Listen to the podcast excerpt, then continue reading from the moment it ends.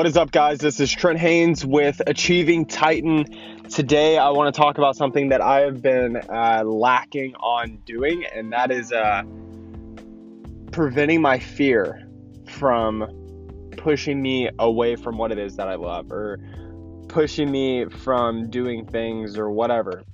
And so, I say it with a heavy heart don't let fear control you because it's probably the single most biggest mistake that you can do in your entire life. Like how I started my business and everything, I had seven businesses before this, and they all failed because I was going after one thing. Now the time has come where in Titan Agency, where I have to focus on making money and more clientele, and that's everything that made my business fail in the past was always chasing money, not following the passion.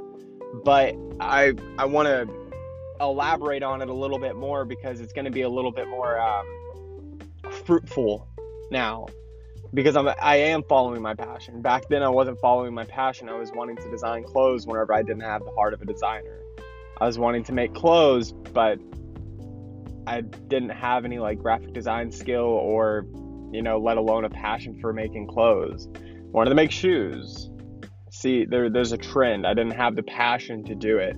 So I say this because you have to call yourself out. You have to be the person that's going to be like, hey, do you really love what it is that you're doing right now? Do you really enjoy it? Do you feel it? Do you believe in yourself for this? Like, are you going to be able to put yourself in your shoes 10 years from now working on this thing?